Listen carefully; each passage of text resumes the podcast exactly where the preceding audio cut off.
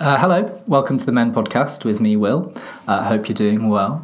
Um, this episode, I'm excited to share. I'm excited to share all of them, um, but this one in particular, um, it. I feel like a lot sort of converged in and around this conversation that you're about to hear. Um, so to be able to share that um, is is really exciting. Um, I guess just to put it in context, so. Uh, we held an event for International Men's Day um, on November the 19th, and International Men's Day sort of comes around every year, and I always feel like there's this sense of why, you know, what's it about? What are we celebrating? Very different feel to, say, International Women's Day, where there's a real kind of broad selection of events and panels and speakers, and um, there's always lots going on. But International Men's Day comes around, and I mean, in the first instance, a lot of people aren't even aware that it's that it's a thing, and then once they are aware, we're kind of questioning what's what's it about and why do we need it? And I think they're all fair challenges. Um, um, but I wanted to use that as an opportunity to sort of, um, well, in the first instance, do a bit of a soft launch for Mend, um, but also use that as an opportunity to curate a space whereby we were, we were able to have um, some really interesting conversation. And it was an amazing, amazing event, super intimate. Um, 20 people came down, um, real mix of kind of backgrounds and professions, you know, people work in marketing, advertising, through to academia, journalists, recent grads, writers, artists. and it was a really kind of diverse mix of people, but in a in a very intimate setting. Um, and the way that I sort of framed it was by having three women um, kind of give a five to ten minute perspective of the men and boys in their lives. So super open, um, brief. I wanted to keep it broad with a view to keeping it accessible. You know, um, I wanted everybody to be able to kind of um, relate to it in any which way that they could by keeping it broad. Um, and so everything from kind of talking about um, observations of, of young boys in primary schools, we had somebody who works in education, through to the pressure of trying to navigate social situations as a woman in predominantly male spaces and, and the way that we behave um, in those spaces. Um, through to celebrating the positive things about the men in our lives, and I think that's something that often gets gets forgotten. Um, so yeah, first off, I just want to say a massive thank you to everybody that, that came and supported with with that event because um, it was really special and it just felt amazing to have a space to really just listen. That that was the whole point was to sort of create a space whereby we are able to listen to one another and it wasn't about imposing a point of view and and cutting people off, which I think happens too much uh, in our culture at the moment. Um, but just sort of giving people a, a chance to pause and reflect. Um, and there were some really interesting takeouts. Everybody wrote down questions and thoughts, and, and the idea is to carry all of those forward into the next event or workshop or whatever it might be. Um, so there's, there's lots of plans and thinking in the pipeline that I'm excited to share um, with you guys. Hopefully next time, um, be able to broaden it out um, to, to more people. Um, but as a kind of soft launch, it, it worked amazingly well. the reason that, that I bring it up is because another one of the speakers was Akil who you're going to hear now. Um, Akil is a friend of mine. Uh, we've known each other. We met this year um, through Twitter. So I put a call out on Twitter saying that I really wanted to redefine what a researcher looks and sounds like in 2018 and beyond. Um, and we got looped in together, and off off the back of that, just just sort of became good friends. Um, and every time we meet, we have really interesting chat. Um, Akil is someone who always pushes uh, my own sort of personal and professional thinking, and he, and he challenges me on a lot, and I, I really like that. Um, in one of our conversations, he said that he'd been keeping a voice diary over a number of months, and his plan was to then release that and put it all online. Um, so he shared that with me, um, and I listened through all of the audio, um, and then we just had a chat about it. Um, so I'm not going to explain too much about um, about the actual content of it because I think um, Akil will do that, um, and we go through it. But um, just a really interesting one, a really interesting exercise in sharing um, and voicing experience um, and contemplating that experience and thinking about ourselves and thinking about our own progression and who we are and how we relate to those around us and the work that we have to do internally in order to kind of feel like we can we can exist um, within the spaces that we have to navigate in our lives. And there's a lot of different things that Akil will touch on in this in this uh, conversation that I think and hope will be um, of great relevance to to a lot of people listening. But yeah, uh, we'll get into it. So yeah, this is uh, this is Akil.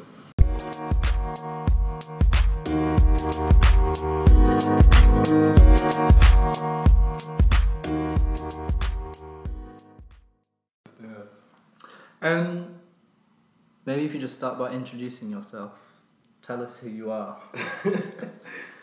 Um, who I am? Do you mean who I am? Who I am as a professional? Who I am as a human? Like, Who are you as a human being? All right. Um, hi, my name's Akil. I am a citizen of Earth, Mm. and yeah, man, this is. I don't know. I'm a business owner. I'm a researcher. I'm a weird human. I believe I'm weird. I'm not an alien though, so that's a good thing. You are a person of the earth. What's um what's the business? Tell us a bit about the business. I s when I was like 18 and 19, I started a company called Comuzi. And right now, we're a creative tech agency.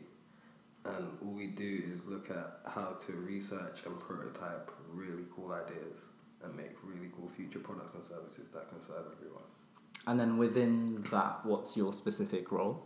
I'm a researcher, so I am just curious as hell. I ask so many questions, and I like to just look at stuff really obsessively till I can break it, or I can fix it, or I can solve it. And so I took that energy and made it into work, and just started spent my lifetime. I spent my whole adult life trying to convince uh, people to pay me to do that. How's that going? it's not going badly. Like right now, we're we're starting to shine, and so I can only hope like we just continue working our socks off and work smart as well to just keep that momentum going. mm. You're making lists, Akil, so I feel like you're onto a good thing. We're getting there slowly, slowly. Um, I guess kind of like obviously we do sort of similar roles from a professional point of view, but something else that we've spoken about in the time that I've known you, um, I think we have quite a lot of interesting discussion just about. I think a lot of it is just about identity and your place in the world and how you're navigating the world. Um, and I know from those conversations that you have kind of undertaken um, a personal project um, which I guess is kind of the thing that I'm interested in with this with this podcast series is sort of talking to guys who have turned things in their life, Mm. challenges, struggles. I don't know what the right word is. I think that's probably for you to Just life. life. Yeah. Like, I don't know. Uh, Alex always. Alex is my business partner, by the way. So if I refer to Alex, I'm referring to Alex Fefegha, my business partner at Comuzi. But we're actually friends. So we, when you grow up on a job, you become friends. It's like growing up in a boy band, doing what we did. um, but yeah, Alex says over the last year I got really cool. What does he mean by I don't even know. It's really like uh, the more I hear it, I feel it's actually disrespectful because what was said before. But Alex keeps saying over the last year I got really cool, and I think that means I kind of found myself and who I was and who I am, and I've got a direction and some security in, in knowing Mm. what I, who I am, and I think that's really interesting. Do you think that um, how's that been expressed? What do you think How's Alex that been taking it? expressed? I don't know. I, I changed what I wore. I changed the clothes I wore. Mm. I started wearing clothes that actually felt good. Mm. I let my sound like hype man. Um, I love it, but it's hilarious. Um, I let my hair grow out. Um, I just started being more freer with myself, less concerned with how the world was perceiving me, and just started almost sounds really hippie, but being a conduit for my energy, being a conduit for just how I felt at the time, and just let myself express that. I didn't. I think that's really interesting. I stopped holding myself back. I've only known you, I think, for maybe like six months. Yeah.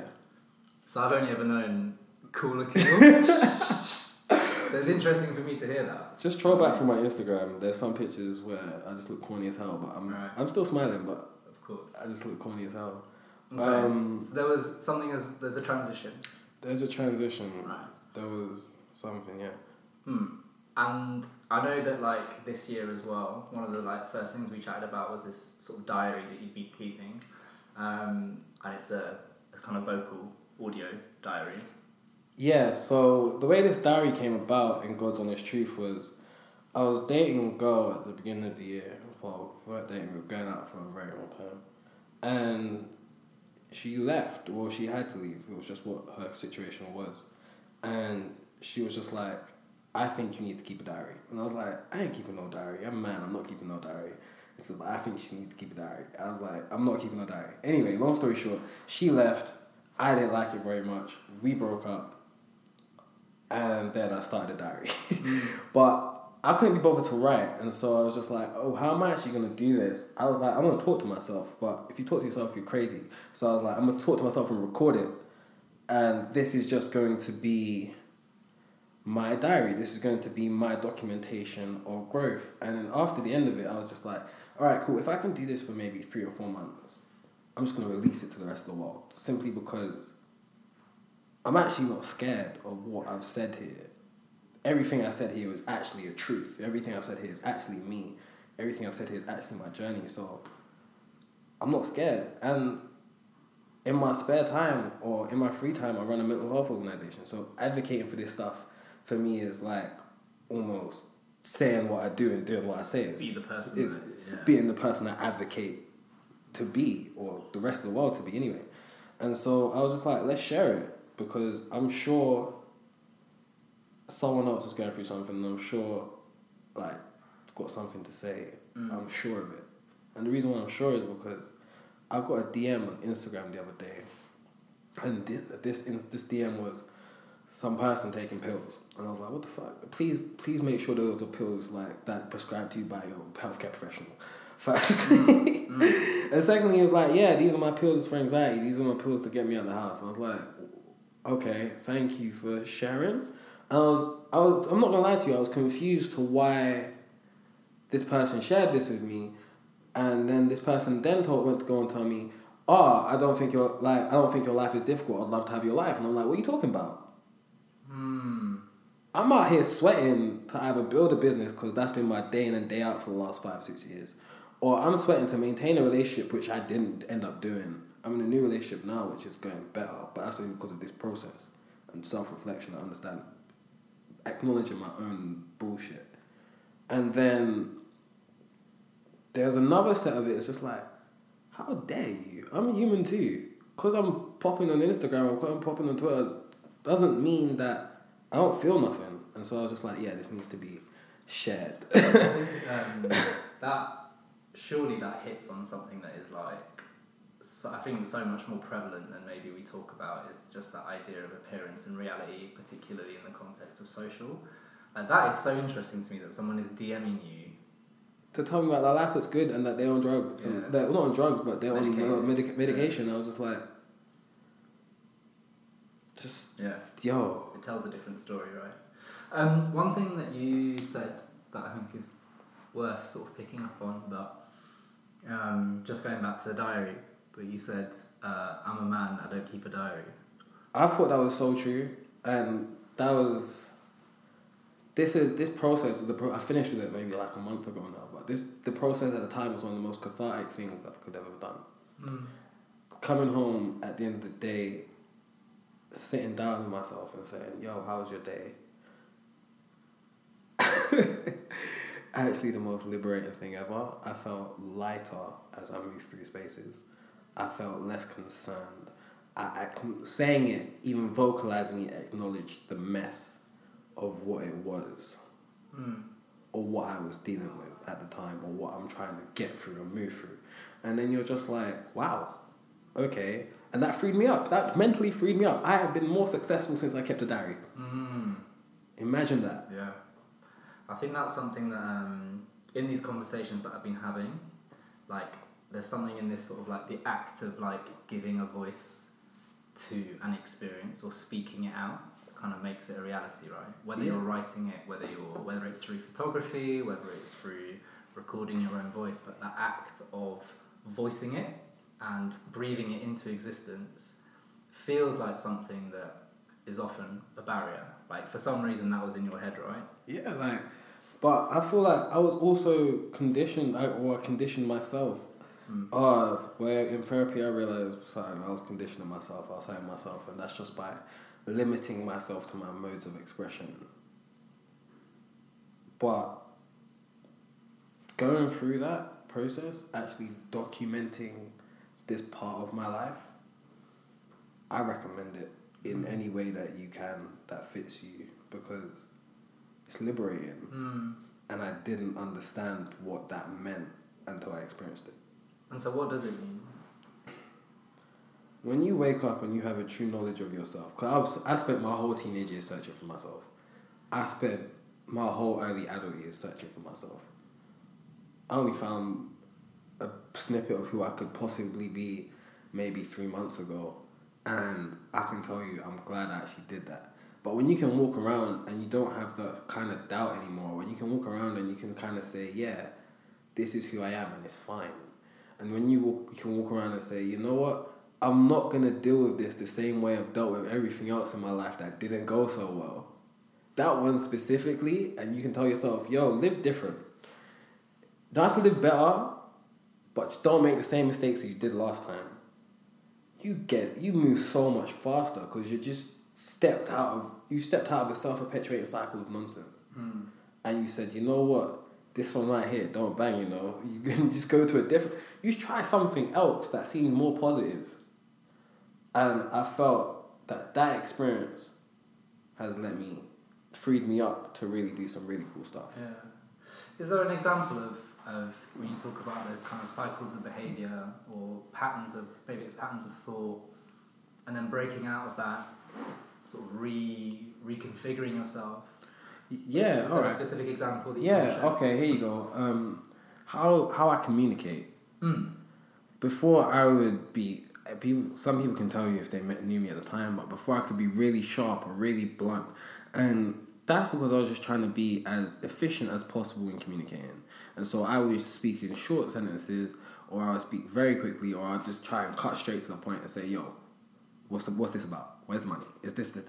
And I realized that worked sometimes, but it didn't work all the time, and didn't didn't work most of the time. But yet, still, I was still doing it. Why? So, in understanding to live differently, I was like, okay, I have an objective here, but I also have to respect the person sitting on on the opposite side of me. That's new. Mm. I have to sit down and understand that this person here is here for their own reasons, not just to satisfy you. And then you sit down, you work out what's this person's language, how are they communicating with you, what's what's their what's the thing that gets them up and running, and then you say, all right, cool, can I communicate the same thoughts in that same aspect? Mm. Yeah, cool. I'll start that way. I'll change that way. I'll just try. All the best things are started by just trying. Mm. And then that's it. I think even in the first couple of recordings, I must have. Turned, I think in the second recording, I'm just like, oh wow, this weren't a fluke. I'm here again. Yeah, yeah. Like second time I did it. Woo. Because yeah, that was something I wanted to ask you about. Is like um, the motivation to keep keep doing it. Because I think that's something. I mean, there's a bunch of themes. I think so. I've sat and listened to the audio. I don't know how, how many episodes would you say there are? Um, probably like thirty. Thirty. Yeah, I'm kind of short. Everything from like a minute through to like six, seven. Yeah, it's not. It's not long. Yeah. It's just literally how I felt at Yeah. that moment in time. And one thing that came through quite early on is just that idea of like um, doing it again, repeating it, finding the motivation to keep it going. And I would imagine part of that is also trying to, when you're going through that process, you're trying to figure out what the point is. And in that early stage, was it hard to find the motivation to keep going? In the early stage, it was it wasn't motivation to keep going. It was the belief and confidence enough to talk. I think that was it because, like, I remember the first time I was doing it, I couldn't sleep. I remember it was like seven o'clock in the morning. I was in my room. It's dark. The, most of them done in the dark. I couldn't sleep. That says something about his whole mm. self. Only the later ones were kind of done with the lights on in a different room in the house. Anyway, but the first one was done. The first couple were done dark. Point being, the motivation to the effort and the confidence to actually speak and say something, because these thoughts are already going on in my mind. So it's like, oh. And then you get this breathlessness Mm. and then you just start blurting it out. And so when you listen to them, that's why they're actually my real life. Yeah. It's actually uh, kind of just whatever was going on at that particular moment in time because I couldn't think about making it sound cute or making it sound good. That's why the audio is trash. it was the point of getting it out in any way possible. What do you think it says about us as people that even in isolation, even when we are by ourselves, even when no one else is listening in the immediate sense, it's still incredibly difficult to voice that out loud, even to yourself? Like, what does that say about us as people? Do you think? As people, we rarely look at ourselves. Other people look at us. Like other, I can guarantee someone else knows what your face looks like better than you know what your face looks like. And the reason why is because other people spend more time looking at your face than you spend time looking at your face. We don't look in the mirror often.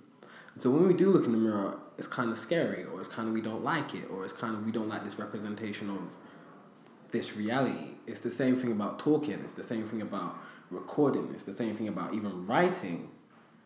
Because when you put it down and you look back at it and you're just like, holy shit, this is what I look like, or this is who I am, and you don't like what that reflection is, oh, there's a problem. Um, I remember I spent, I must have spent a lot of time talking about push-ups. I, I spent, literally was gonna say. um, so There's an episode called "Little Wins Mean Big Things," okay, and you talk about trying to reach hundred push-ups. in a row, yeah, I still haven't done that, but I can solidly do 50-50. Mm. But I was set, I was on a challenge. It was doing a hundred, do a hundred push-ups for a hundred days to get a hundred push-ups in a row. There was even we even had an Instagram group. It was me and people I'd never met before around the world, set up by Mills from us two. I was just like, yeah, I'm down, because I was trying to get fit. And I think that understanding of that consistency, you asked about that consistency. I was like, if I can do 100 push-ups, I can push my put myself to the floor to do it. I can record myself afterwards, Mm. and probably sometimes I'm like breathless a little bit in the recording is because I probably put myself to the floor to try and get those 100 push-ups, and then I've got up and said, yeah, I did it, Mm. or yeah, fine, all right, cool, what's next? And now I think that point was also really important because the fi- I read a quote and it was just like you're only as you're only as fit as you look or you, sorry you, you look only as fit as you are yeah you look only as fit as you are Mm. So if I wanted abs or if I want to walk, I lost a lot of weight in like maybe the last eighteen months. So it's like if I wanted abs, if I wanted to look good, or if I wanted to feel good, or if I wanted to fit in a certain pair of jeans or whatever, like I have huge body image issues that I tried that I've tried to address over time. Really? Yeah, like oh, that's why I've sweated the last eighteen months. But it's like you're only you look only as fit as you are. Then same for my mental health, if that makes any sense. Mm. I tie my physical and my mental health together. That's, Like yeah, that's something that you talk about as well, right? Like- yeah. if I can conquer my body, I can conquer my mind. My body's my body does what my mind says. Mm. So therefore, if I can conquer my body, I can conquer my mind because I've already shown I can conquer one part of myself. Mm. And I found parts of myself in this process Mm. also. And I think finding those parts of myself also made me more powerful. Like In what ways? I found I found concept I found concepts out about myself of how, how I wanted to be and the type of person I wanted to be. I realized I had a mind, body and soul.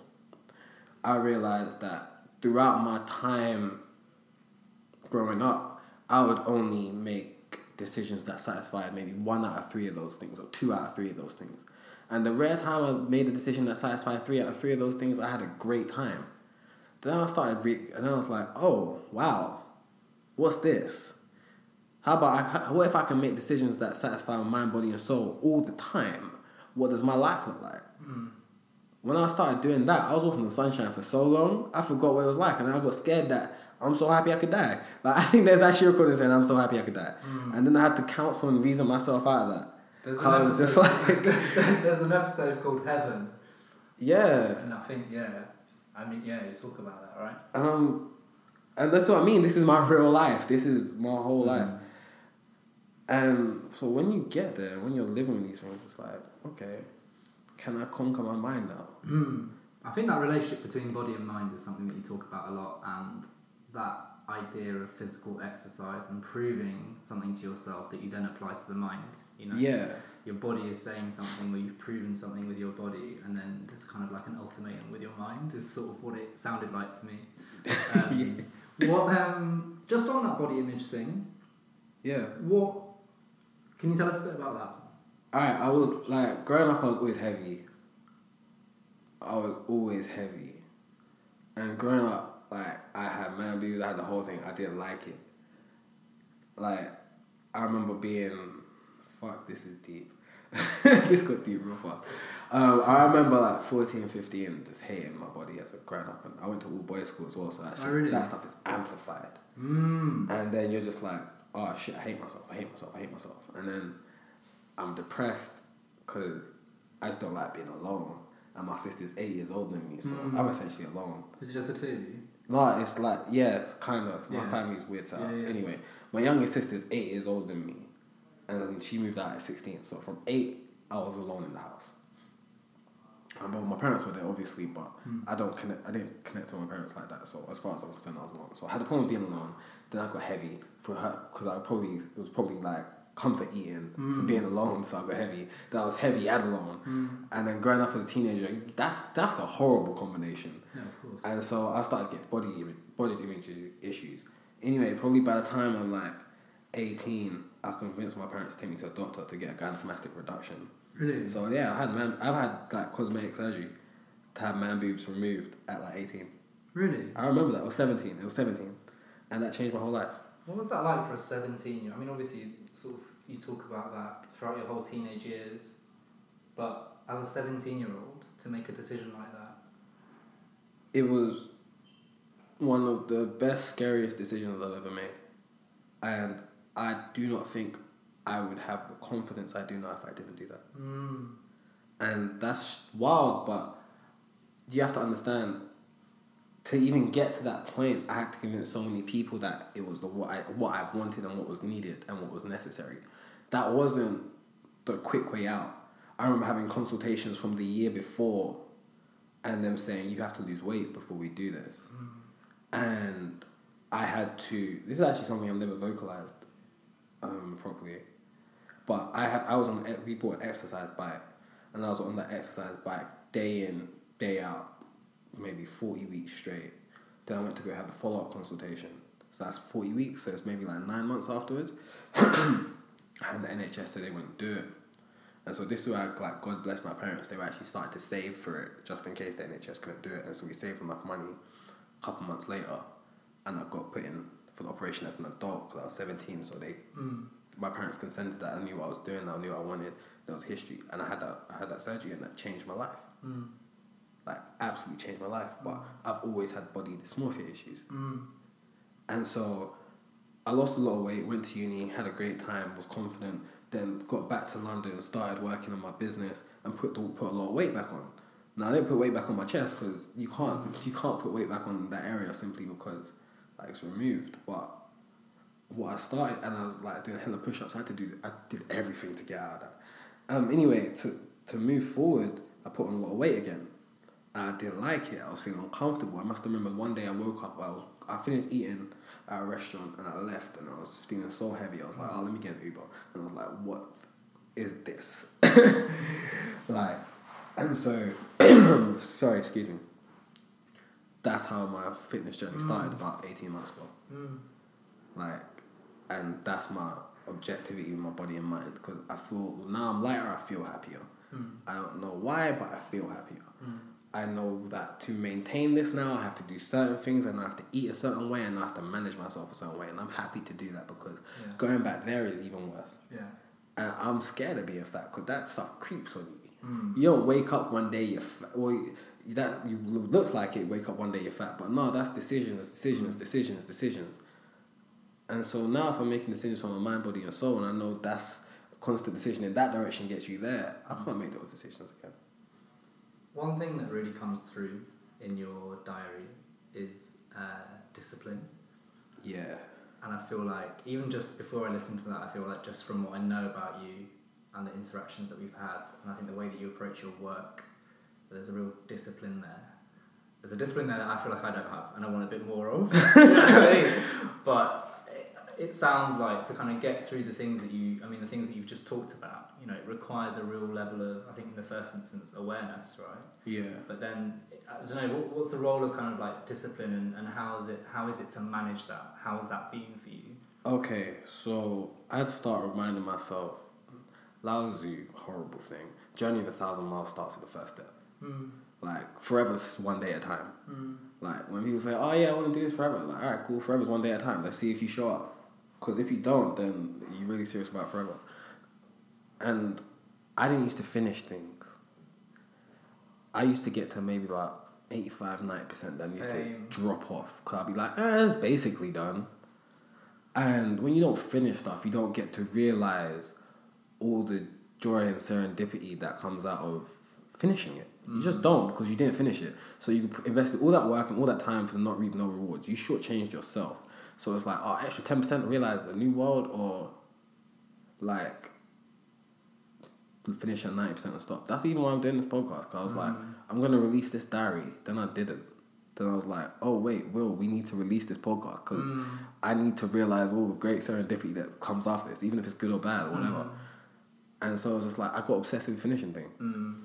So maybe 2014, 15, I remember saying, all right, cool, I'm going to finish my degree because I dropped out after second year. And so that was the first big thing I said I was going to finish. Mm. And I finished it and I was like, wow. And then I realized I finished that maybe last year, summer, and I was like, wow, look at the world. And I really needed that last year, summer, because my world was going to trash. Yeah. And I was like, okay, can I finish more things? And so even like if I was dragging myself through it and I was in agony and I didn't want to do it no more, but I knew it was good for me, I would try and finish it. Oh, this proposal, this proposal's long. Oh, I hate it. Ah. One word at a time, letter after letter. Think about it.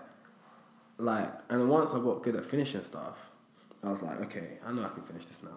I know I can get to 100 Mm. push ups. It's the same sort of thing. I know I can finish today's. Because you just get to 80, I'm like, oh, it's basically 100. No, it's not. It's You're 20 short, bro. Yeah. Go get it.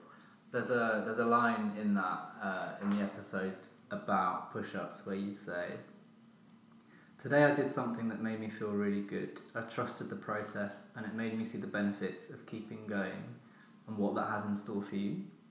Um, and that kind of struck a chord with me, and I think it kind of speaks to what you're just saying. But like, I guess two parts. Today I did something that made me feel really good, and that just that small thing, whatever it is, I did something, right?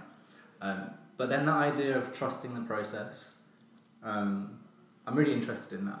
So I work in tech and I work in design, and I'm slowly becoming a designer, even though I started as a biologist. Really? oh. Like a service designer, bro. Not. Oh, okay, I thought you meant, like, graphics. I was stop it. alright. I, I ain't touching no Kept that quiet. um, but when it comes down to it, doing that something that feels good is so important. Mm. But getting to do that something that feels good might take work. Mm-hmm. But everything takes work. Laying down on the sofa takes work. Mm. You're spending energy just doing something else. True. Like everything takes work. So realizing that is the first thing. And the last thing is that once you finish and once you follow that process to get there, process provides opportunity. Mm. That's all process does. Mm. Like so you so I mean, you can look at a problem one way and get the answer like that. Or you can say, all right, cool. I've got a method of method of getting there, and you know at least you're gonna get there. It may not be as quick as the person that clicked their fingers or dreamed up an answer, but that's you can't do that every day anyway. Mm. So the fact that the process provides you opportunity was, wow, I've provided myself an opportunity to realize something and achieve it, and wow, I've achieved it. Ta-da! How can I? And now I've implemented that across my whole life. Like a blueprint. When um when you listen to the, the kind of the whole set of um, of audio, um, there's some episodes that feel really positive in the sense that it's clear that you're in a really good space. Something's happened that day, or there's been a moment, there's been an interaction Mm. that has made you feel positive about who you are, where you're at, and what you're doing. Mhm. And then on the flip side, there are episodes where you're really honest and it's about how hard things are or how shit things have been the previous day. Um, and I just wondered if there was like, is there one moment for each of those things that kind of sticks out to you over the course of that experience of recording the diary? Is there, is there a moment that sticks out as like a particular high or a moment that sticks out as a particular low? And what were the contributing factors to that? All right, so a real you always remember your lows more than you remember your highs. Mm. So I remember about June time. So I don't know what time stamp that is, but I remember what, what title that is. I remember June time. I must have like shat all over myself. Like I must have just not helped myself at all. I must have gone out drinking with a friend the day before. I had an opportunity to do some great piece of work, mm. and I threw myself out. I got like, yeah. what was the story? I realized I'm meant to be honest here. so Say what you want. I I was on the pit. I was meant to be doing a job. Won a job with one of my great friends at Marama. I told Joe this, so it's fine. Um, I wanted, and I went out drinking the night before I was meant to go deliver the workshop. Then I was meant to be moving out my house the same day, so I wasn't even meant to be sleeping in my house. And I woke up the next day drunk, hungover, sleeping in my house, and missing the workshop. Now, luckily, Joe is my dear friend, and Joe gave me a second shot, and I killed it when I did get the second shot. But that whole process of oh, I haven't broken, I haven't had a breakdown for a year, to big shifts in my life, to almost having a breakdown, or having the beginnings of one, I was just like, yo, no, no, no, no, no, no, no, no, no, no, and no, I'm gonna get help. And I literally just threw myself in counseling straight away. After that, I was like, I'm not even waiting to go and find out if this is real or not. I'm just gonna go do something different. So the old behavior would be to sit there in my own mess, be scared, not speak to anyone, hide the fact, and lie about the fact that I'm either drunk or having a breakdown or whatever, whatever. I was like, I ain't got time for that because I've done that so many times and that takes three months to recover. I don't have three months to recover. I have to recover now. Hmm. So I remember getting up, drunk, jumping in the shower, going to work, and saying, and calling everyone on the way to work, by the way, and saying, yeah, I fucked up. I'm sincerely sorry. I'll make this up to you. And we'll keep going. I won't charge you for that time because it's meant to be two of us on the job. I'll charge, Alex was there, so he facilitated, he get his money, whatever. And we keep going. And mm. that's what I had to do. I had to live differently. I had to make different. So you're asking examples of different decisions and making mm. different decisions, breaking your cycle. That was it. And now I'm okay. Now that's not a problem. Now that didn't affect the bag. That didn't affect the mm. business. That didn't affect anything. I just went to go get counseling. I'm finishing in two weeks. I had to do a 12 week session to make sure my life was right. But it was like, is helping yourself doing it by yourself? No, otherwise they'd be called the same thing. Um, a really good time was the times before I started questioning being so happy I could die. Because I was really happy. I was genuinely elated. Like the world couldn't stop giving when I needed it to give. And I was so grateful for it because it was just showing me that this process that I'm doing of listening, of talking, of sharing, of working out how to communicate with others in their own language, of just being human in a world that doesn't facilitate that right now. Mm. Yeah. Like- yeah. Those were that was the A star and the shine, the, the extra marks that allowed me to grow, Mm. and I was grateful for it. And I am grateful for it. And it sounds like you've had people around you, and I think this is something that sort of comes out in the audio as well as like the importance of surrounding yourself with people who are good for you in that way and will support you through that process. And obviously, like the thing that you've just spoken about, there are implications there for business, there are Mhm. implications there for personal, professional relationships. Um, Yeah. Um, I want to firstly say I think there's even a recording of this, but to be able to do this in the first place was privilege. mm, To have the space and the understanding from those around you to go through this journey and them support you is a privilege that I partly afforded myself from taking the first step, but other people afforded me through supporting it and not trying to beat me down or trying to say, oh yeah, you changed. Damn right I changed. I wasn't a good person beforehand. But they weren't malicious with it, if that makes any sense. Like they actually gave me some real cool space. And so I have to show so much love and appreciation for what that is. The secondly, right now it's all about human business. And so you can't do human business being a machine. You can't be do human business being disingenuous. You can't do human business being inauthentic. I said the same word twice. that's all right. Um, but and that's it. mm, I can text people I work with now from different agencies and different clients because number one, I'm respectful of their space. Number two, I can speak in their language, and that's actually something I'm really proud of because people usually be trying to do business. Hi, hoi polloi, and emails. Nah, and hi, how are you? What's your day like? That's not even a business tactic. I'm genuinely interested because if I'm working with you, I need to know your day. mm, I need to know if you're in a good mood or a bad mood because like that depends on how I'm gonna say say something to you. Connection, right? Yeah. That's I think that's so important. Um, another thing I wanted to talk about is the episode titles. Okay. So I'm just gonna reel off a few, few and I feel like when you when you start to when you start to go through, there's a there's a pattern, but I'm interested to kind of get your read on what you think is going on there. Right?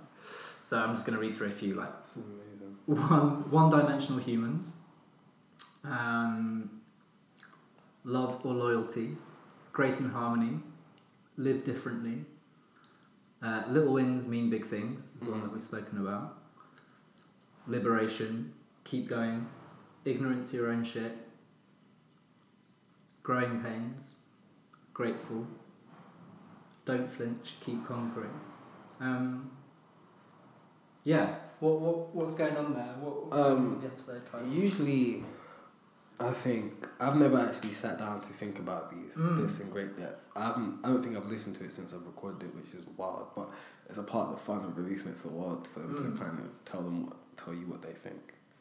But when it comes down to these titles, these titles are either lessons, mantras, or self affirmation slash self affirmation, or just what this recording really is.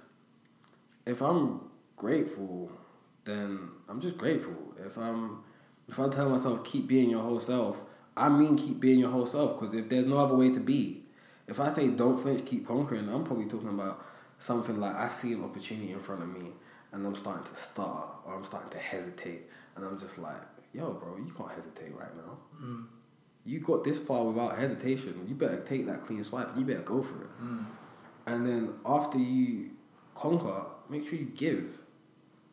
Like conquering and giving. It's not about conquering and taking it all for yourself. There's too much like you one self, one man, one human can't have all that stuff. Mm. You can't know everything. You can't have all that money. You can't well you can have all that money, but you can't you, it might the logic is you can't have all those things and Mm. use it. Mm. You can't have all those things and like yeah, no, give it. Yeah. Give it to something. Give it to someone. Make it useful outside Right. yourself. I like the idea that they're like little mantras. Do you know what I mean? That's kind of how I. I like the idea that there are these little things that you're telling yourself, but as a listener, there's so much that I kind of got from that as well. Do you know what I mean? My favourite is actually "Don't flinch, keep conquering." Um, What's that mean for you? What that like? You got that record? You heard that recording? So yeah. How would that make you feel? Um, it resonated with me a lot because I think I flinch a lot. I'm somebody who always flinches. It gets to a certain point where I flinch, and flinching for me is doubt, and quite often that's self doubt, Yeah. and that is a kind of uh, kind of crisis of confidence. I think one thing that one thing I've always found interesting, and again, you I think you talk about this, but and we spoke about it earlier, but just how people's perceptions of you versus how you feel about yourself Mm. right? And don't flinch, keep conquering. Uh, there's an idea, I think. There's an idea of who I think I am. There's an idea of who people think I am. But there's a real distance between that and who I feel like I am. Yeah. So I've understood most of the time people see you as so much better than you see yourself. Like so much better than you see yourself, and you have to understand that perception is actually a truth. Perception is truth, a truth anyway. Yeah. And so with understanding that, then understand something they just can't be wrong. Yeah. But take that with a pinch of salt, because when it's bad, just know who you are. Yeah. I think that's what be your whole self is. I'm gonna, yeah, I'm just gonna read a bit actually from, don't know if this is Yeah. weird. Me Go on, reading out like, your voice. I don't know. This is this is surreal. So there's a, there is an episode called Being Your Whole Self, which is one that I've highlighted. Um, but I'm just going to read this out, right? So I'm trying to listen to my body, trying to feel comfortable. It allows you to create, and creating what you think other people like is not real. It's manufactured, not organic. Creating what you think other people like, the filters you put, the filters you put on that are like pesticides to a plant. You shouldn't do that, and I find myself doing that. But trust the process and keep the patience, one day at a time, being yourself.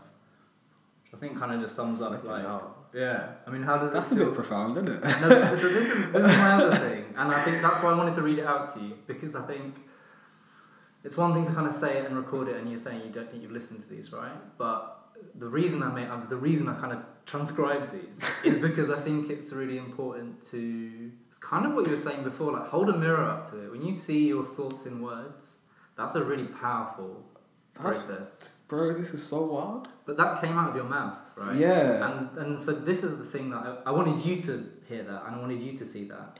But I also one thing that I really felt when I was listening to a lot of this is that you're you're incredibly poetic. Like there's a real poetry to the way that you talk, and and I mean that from a point of view of just like as a listener. That's just such a pleasurable experience. Like it's so nice to hear that. Do you know what I mean? And there's a flow to it, and I just wondered if that was something that you're even conscious of. Because there were moments when I was listening, I was like, has he, has he like kind of written this beforehand? Has he kind of scripted it and then no. right? Um, there's, there's there's there's two parts. Um, there's two parts to this. Um, the first part is that kind of echoes what I was saying about being yourself, and I guess that kind of translates to why Alex was saying I've changed and I've started to become cool because I stopped worrying what people would think. I used to walk around in suits. I used to get my hair cut. I used to do this. 'cause I thought that's what people needed me to be. That's who people want me to be. So I'll be it. I even caught myself almost conforming to that again recently. I was like, whoa. I'm so glad the person I was working with didn't let me conform to that.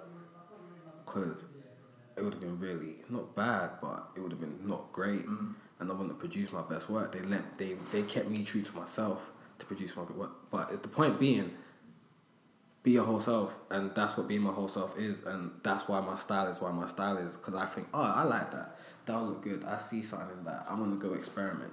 Not, oh, I believe the rest of the world will like this. Now I'm doing it. That's like the pesticides. That's because you mm. can't know what the rest of the world thinks. Well, I'm a researcher. You can know, but you can't know without some. You can't know with hundred percent certainty. Mm. What you can know with hundred percent certainty is what you think. And when it comes down to handling and de- dealing with yourself, I you have to do that with hundred percent certainty. Otherwise, it's not going to go out very well. Mm.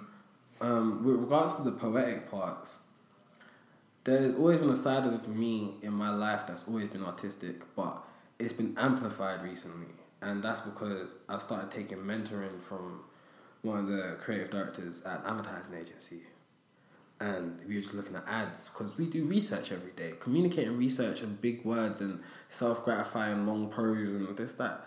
It's not what people need for if you're doing research, it needs to be communicated for not another researcher, but for someone else to actionably go and use now, not to have to go through another process. Mm-hmm. And so I was like, okay, what's the most tangible way to communicate? And that's why I can say talking to people in their own languages. I'm not talking talking French, Spanish, English. I can speak English. That's just what it is. But it's talking to people how they speak. Um, and I've been practicing that for months. Mm. I said before that Don't Flinch, Keep Conquering is my favourite, and I'm going to read it out. This is the last one I'm going to read out. But this this is my favourite, and I think maybe just kind of in the context of everything that we've just spoken about, you'll kind of see why. Um, so you start by saying, I set a path for myself recently, and I've been following it. I've been sticking to the script, not running in circles. Every time a new hurdle comes, I flinch, get scared, try and hide my face. I have to talk myself into showing up. I'm building these basic rules, but it's still very hard when you have to come and do it. But look how far you've come. This time last year, I was having a breakdown. This year is just different. I could never have seen that, never have seen where I would be right now, and it's amazing. But don't think so far ahead that you get lost and dizzy in space and time. Come back to Earth. Do what you have to do right now so you can get to tomorrow. Now don't flinch. Keep conquering. What do you What do you think when you hear that? This shit's really cool. I, I, I need to actually go back and listen to these personally, but that's so amazing because listening to that's so amazing because that's how I think right now. Mm. I've been given so much opportunity right now, and this opportunity is allowing me to plan my business three, four, five months ahead, and that's amazing. That's literally what it says there. Like you've been given these things that are wild beyond your dreams, but now forever's built one day at a time, and so I have to do right now to get to tomorrow and to realize even even touch those things. I can see those things most definitely, but if I don't do the work and if I don't conquer today, I'm not even going to be able to touch them. They're just going to disappear like a mirage. if I really want to make them reality, I have to actual, I have to put some real work into it. It's like faith without work is dead. Mm. Like I have to put some real work into it to realize that stuff, and the work I have to do in my business is to conquer. Cause there's always competition. There's always competition. I'm sure for a part of it, our agencies are competing for something somewhere.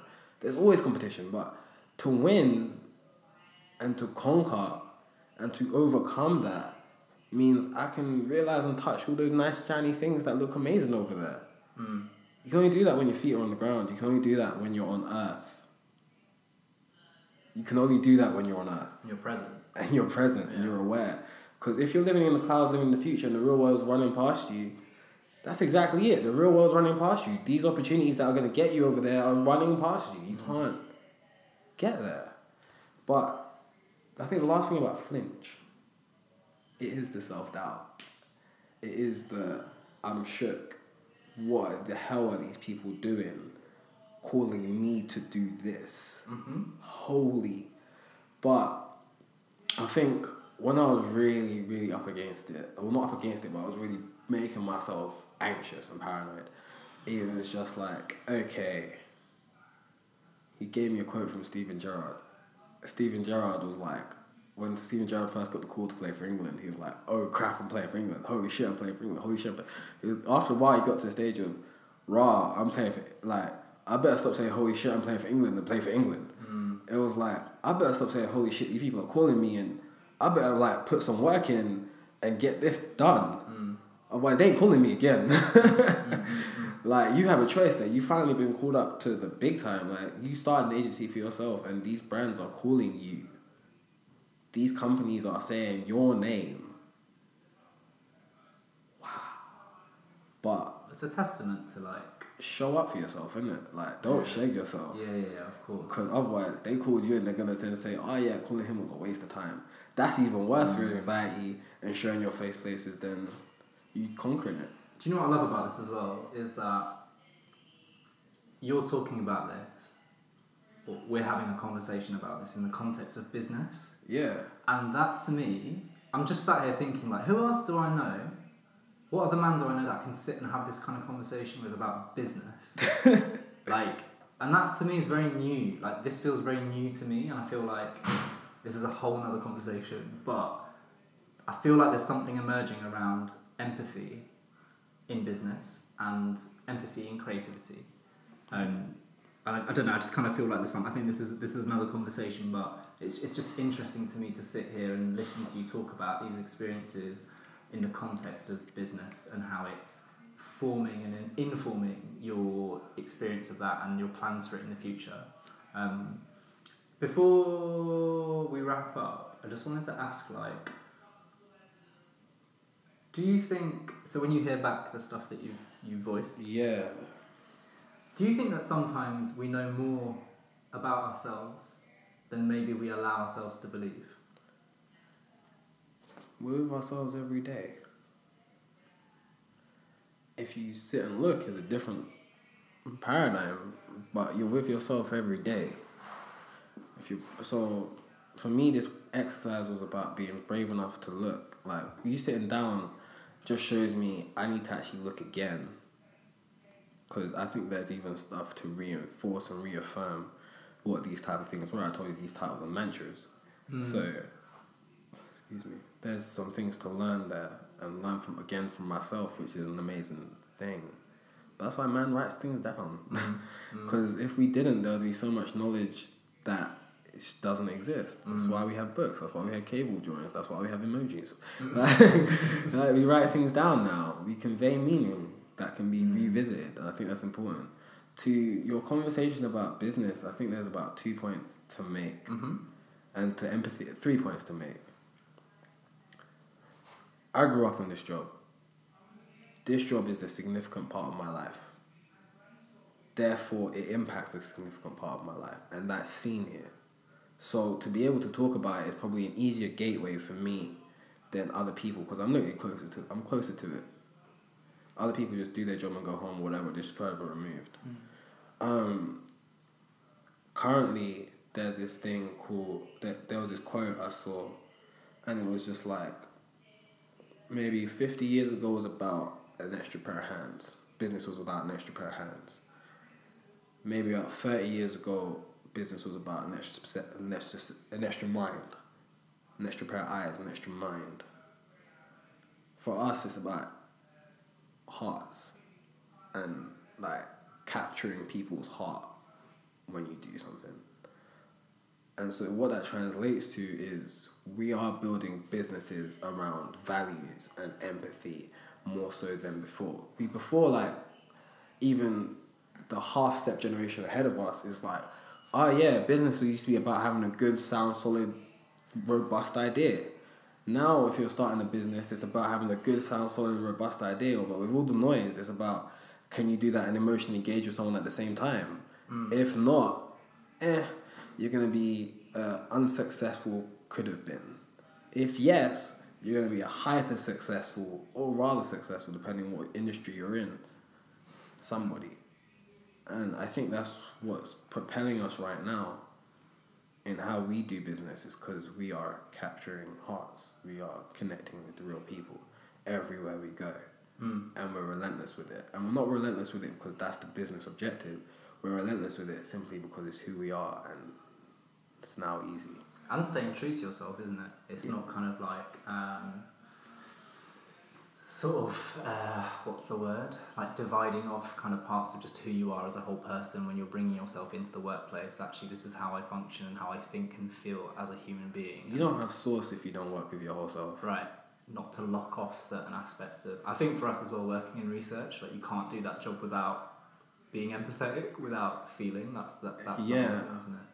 But um, yeah, I think just it's just interesting to have this conversation in the context of uh, of of business. But I think we could talk about that for hours.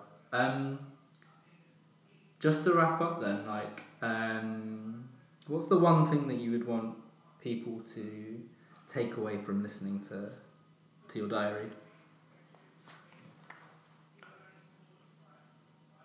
There are seven billion versions of reality going on right now. That's it. no, I think that's yeah.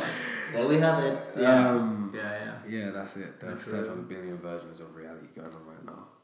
And that feels like a really good place to just leave people in Yeah. their minds. this is one of them. it's, it's, it's one story. Um, but it's a powerful one. And um, I'm really, really grateful that you shared it. Um, shared it with me in the first place, but then kind of shared it here as well. Because I think I took a lot from it. It's amazing, actually. Like, it's amazing. Don't know if it's like coincidence, but I feel like maybe it's because the, the themes and the things you're talking about are just very human, and so it's going to resonate with people. So I hope that um, whoever's listening kind of has that experience, and, and I'm sure will take stuff away from it as well. Where can people find it? Where can people find you? Um, I'm on Twitter at Akil Benjamin, like A K I L Benjamin. I don't know if people know how to spell Benjamin or not, but you're gonna find out. Um, where can people find it? I'm gonna release this. Hmm. I promise. You'll know. You'll know about it. Um, yeah, I'll start. I'll release it on Twitter. Yeah, we'll link it and stuff. We'll link it and stuff. Yeah. We need to work this out Yeah, for real. because this is a, this. this is a part of finishing things. This is really a part of finishing things. I almost didn't want to release it. I almost talked myself out of it, Hmm. and I was like, no, no, no, no, no, no, no, no. I'm glad you did, even if like, even if it selfishly, even if it was just for me, because I think, and again, even with this podcast, yeah, I've been doing it, and I'm like, who's listening, really? But even, and it kind of was the things that you were talking about earlier, but it's just it's the act and the practice of doing it. And I think, if anything, at the very least, the fact that we've sat and had this conversation, and it was the same with Kevin, who I interviewed before you, Hmm. journalist. It was like at the very least, we were saying like it was just really nice to have like a good conversation with Yeah. somebody else for an hour. Do you know what I mean? Yeah. At the very least, that's something that for me is is very worthwhile. Um, but yeah, thank you. I really I really appreciate it. That was special. Thanks. Thanks, Akil. Mend.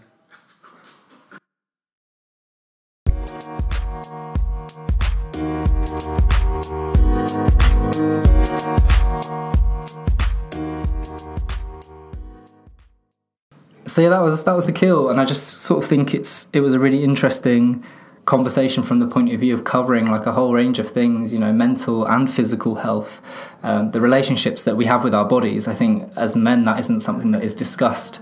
You know, the representation of the body or representation of the male body in our culture and in our society is something that I think is severely um, unspoken about. Uh, and I'd be really interested in kind of exploring that further. Um, the idea of stopping and starting, and you know, why we never finish things, why we don't see things through to the end. Um, actually at the, at the the event for International Men's Day, that was something that Akil was talking about. Um, this idea of being like the almost person, and I think that resonated with everybody in the room in, in, in some in some way. Um, and then just that, that, that conversation around the role of empathy in business, I think, is fascinating, and it's one that I think is building. Um, and it's one that has always really interested me because I think empathy has always been framed as a negative certainly in my sort of um, area of work and in, in an industry that you know um, I don't think empathy is sort of at the forefront of the, sort of skills or characteristics that people talk about as desirable, um, which is crazy when you think that ultimately you're working in in the business of culture and, and, in the business of communication. So, the role of empathy in business, I think, is a really interesting one that, again, I'd like to explore further we actually ended up uh, bringing Akil's diary uh, to life visually um, and through print. So, working with a designer called Carol Boland, um, and of course with Akil, um, we sort of illustrated it and, and, printed it and handed it out um, on the on the night of uh, the soft launch for International Men's Day. So everybody received a copy and was able to kind of look through it as, as Akil was talking about it. Um, so yeah, I just want to say thanks to Akil for well, firstly for sharing his diary in the first place but secondly, um, kind of being um, so open as to let us sort of bring it to life creatively and, and share it um, even further. There are some copies left, um, so if anybody listening would like one, it's, it's a beautifully illustrated and designed um, piece, and uh, more than happy to try and get it into people's hands.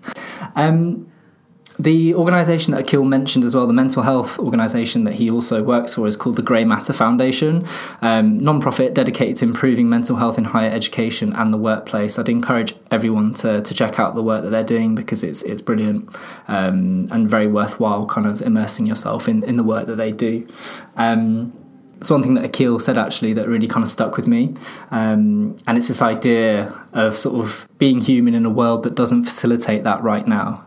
And I just thought that was really, really powerful and really true. It's just quite quite poignant, and I think everybody to some degree can sort of relate to that. Um, I went to a talk this week, um, Roxane Gay, interviewed by Liv Little, and, and Roxane actually said something similar, similar lines, but she said, just to be a body in this world is difficult.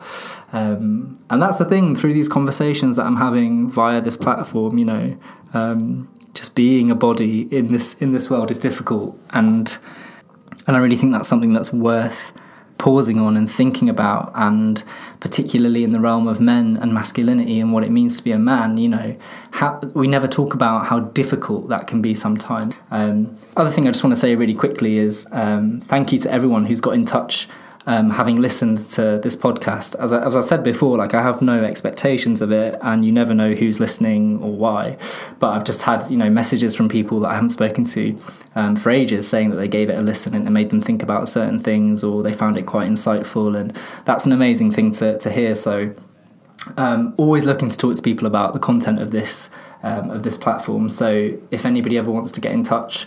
Um, please do. Always want to hear your thoughts and I think the more that we can create the spaces to explore that, um, the, the, better, really, to keep asking questions. And, and that's what I hope to do with this. So thank you for listening. Uh, appreciate your time as always. Um, do feel free to get in touch. Um, Instagram uh, at mend.world, um, Twitter at mendworld. Um, and yeah, I'm at Will DeGroot, D E G R O T. Um, but yeah, until next time, take care. Thank you.